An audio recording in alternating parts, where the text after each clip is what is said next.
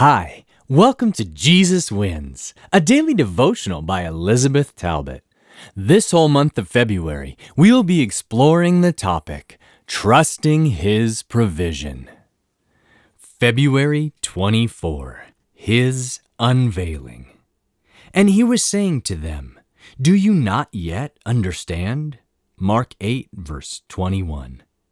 The 2012 tornado season in the United States turned deadly.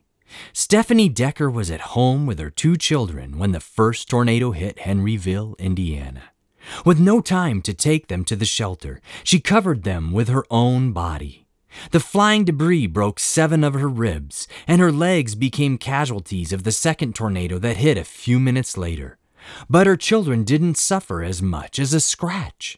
In the interviews, she was smiling because it was all worth it. After the feeding of the 5,000, the breakthrough with the Syrophoenician woman, and the feeding of the 4,000, events that we have reviewed for the last three days, it was now time for the unveiling of the bread riddle. To make sure the hearers and readers do not miss the connection between the two feedings, Mark adds a summary of Jesus. Having eyes, do you not see? And having ears, do you not hear? And do you not remember when I broke the five loaves for the five thousand? How many baskets, kophinos, full of broken pieces you picked up? They said to him, Twelve. When I broke the seven for the four thousand, how many large baskets, spyris, full of broken pieces, did you pick up? And they said to him, Seven.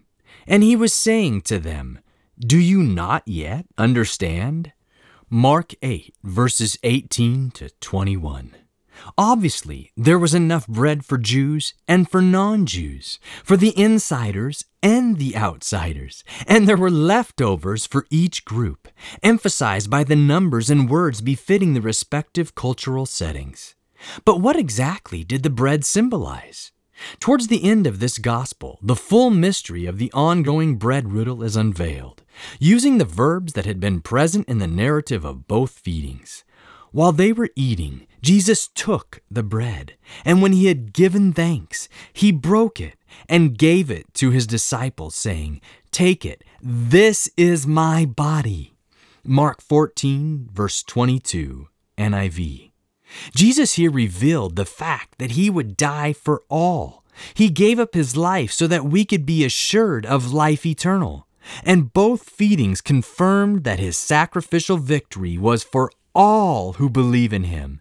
And who exactly are all? Oh, yes, all. Today's podcast was excerpted from the book Jesus Wins, published by Pacific Press Publishing Association. If you would like to purchase your own printed copy, you can do so by calling 1 800 765 6955 or by going to AdventistBookCenter.com or Jesus101.tv. From all of us at Jesus 101, thanks for listening and remember, Jesus wins.